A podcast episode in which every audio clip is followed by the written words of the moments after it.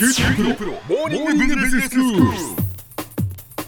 今日の講師は久留米大学の塚崎君吉先生ですよろしくお願いしますはい、よろしくお願いします。はい、先生今日はどういうお話でしょうか？今日はですね、今やっていることよりももっと良い方法があるならやり方を変えようという話です。はいまあ、経済学の用語では機械費用と言われるわけですね。あの機機械械ってあのマシンの機械ではなくて、ええあのチャンスっていう意味の機械はいはいの方の字を書きますけどね。ええ例えば学生のサークルが活動費を稼ぐために学園祭で焼き鳥を売るっていうことを考えてみましょう。はい。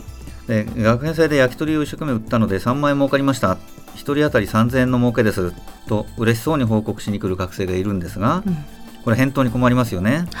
で真面目に返そうと思うと君たち学園祭で焼き鳥を売るのをやめて焼き鳥屋で3日間アルバイトをしていたら1人当たり3万円ぐらいアルバイト代が稼げたんじゃないかい？と聞きたいんですが、まあ、せっかく笑顔でいる学生をがっかりさせるのもなんですからまあここは難しいところですけどね。そうですそうです。まああの学園祭の焼き鳥はねええ。また違う目的がありますからね先生。あれは別に儲けるためだけにやってるんじゃなくて、うん。みんなでワイワイやって楽しむことが大事なんでね、はい。まあ目くじらを立てるようなことではないんですが、うん。ただまああの厳しく言うと経済学的にはあんまりお勧めできないよねっていうことでありますね。はい、実際の仕事でもそういうことって結構ありまして、うん。例えば駅前商店街で夫婦2人があ店番をしているちっちゃなお店があったとします。はい。毎月の利益が20万円ですと。さあこの店はずっと続けているべきでしょうか？店を閉じて2人で働きに出れば20万円以上稼げる可能性は高いですよね。ですから、まあ、例えば育児や介護をしながら店番をしているという場合は働きに出ることができないのでうん。今の店を続けざるを得ないわけですがそうでない場合には一度もう店を閉じて2人で働きに出ようかっていうことを考えてみるべきだなって思います。はい。これもし店が赤字だったらもう店閉じようよってすぐ思いつくんですが、えまあ、学生の焼き鳥屋もそうですけど、えはい。ちょっと黒字を稼いでるとなかなかやめようよっていう発想が出てこないんですね。そうですよね、ええ。利益が出ているんだから、ええ。わざわざやめることはないっていうふうに思いますよね。でももっといい選択肢があるならそっちを選ぶべきですようね。ん。会社の中でも例えば新規事業を立ち上げようということで会社の中のエリートばっかり集めて新規事業を社長の肝入りで始めました。はい。でその部署が少額の利益しか稼いでいませんそこで社長は「おいエリートばっかりこんなに集めてせっかく新規事業やってんだからもっと頑張れ」お前ら働きが足りないぞとか言って叱咤激励する場合があるんでしょうね。はい。でもこの場合も発想を変えてみましょう。新規事業を諦めてその部署を解散して集まったエリートたちを別の部署で働かせればエリートたちが稼ぐ金額はもっとずっと多いかもしれませんね。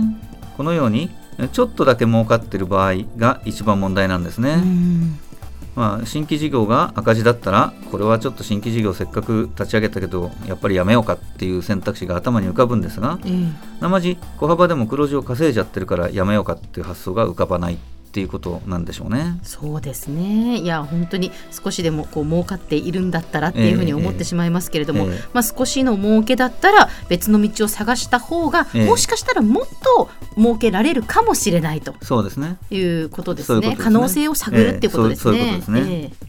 はい、えーセールスパーソンが取引先へ行く場合のことを考えてみましょう。えはい、タクシーを使うかバスで行くのかっていうことですね。うん、どっちが得でしょうか。ほん普通の会社は部長はタクシーを使い平社員はバスで行くっていう会社が多いはずですね。うん。でそれって本当に正しいんでしょうか、えー考え方が2つあります。ええ。一つは部長は1時間あたりの給料が高いのでタクシーで移動してもらって長く取引先で働いてもらう。平社員は1時間あたりの給料が安いのでタクシー代もったいないからバスでゆっくり移動してもらうという考え方があります。でこの考え方は半分は正しいんですが満点ではありません。というのは能力はないけれど年功序列で部長になってる人もいるし有能だけど新入社員だからあー平で給料が安いって人もいるからですね。1時間でたくさんの契約をできる優秀なセールスパーソンは部長であっても平社員であっても移動時間を惜しんでタクシーに乗るべきですね。はい。でも1時間お客を回ってもほとんど契約が取れないようなあんまり優秀でないセールスパーソンは部長であろうと平社員であろうとバスで移動すれば十分ですね。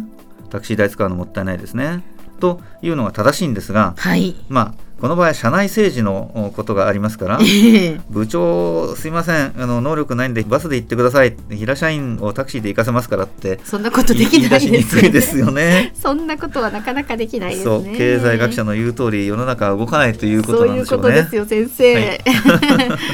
い、ろんなことが絡み合ってますから。ねはい。はい、えー私たちは与えられた時間を何に使うか決める自由を持っています、集めた資金を何に使うか決める自由も持っています。それらを一から決めるのであれば一番儲かりそうなことに使うはずです。しかし今すでに何かをやっている時にはそれをやめて別のことを始めたらさらに儲かるのではないかと考える人は少ないんですね、うん。なんとなく今までやってきたことを今後も続けるという人が多いんでしょうね。はい。限られた時間や資金を今よりも有効に使える選択肢があるのであればそちらを選択しようというのがあ機械費用という今日の話の内容ですうん。覚えておくときっと役に立つと思いますよはい。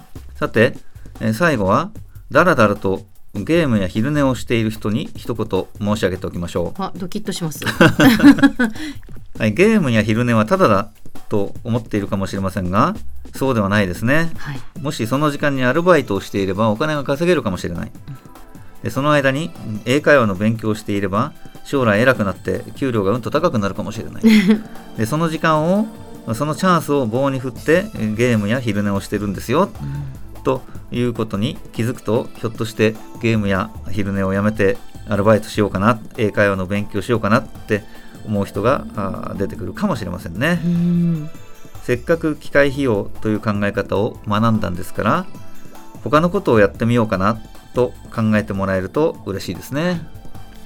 では先生、今日のまとめをお願いします。はい、ある行動をするとき別の行動をすればさらに良いことがあるかもしれないということを考える必要があります。特に少しだけ儲かっているという場合には別のやり方に変えることも検討してみると良いでしょうね。今日の講師は久留米大学の塚崎君吉先生でした。どうもありがとうございました。はい、ありがとうございました。さて QT プロモーニングビジネススクールはブログからポッドキャストでもお聞きいただけます QT プロモーニングビジネススクールで検索してくださいお相手は小浜もとこでした「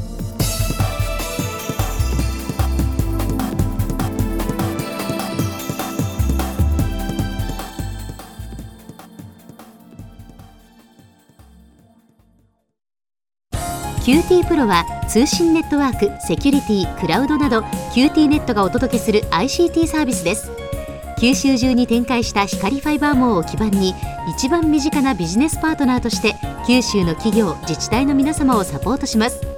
詳しくは QT プロで検索を。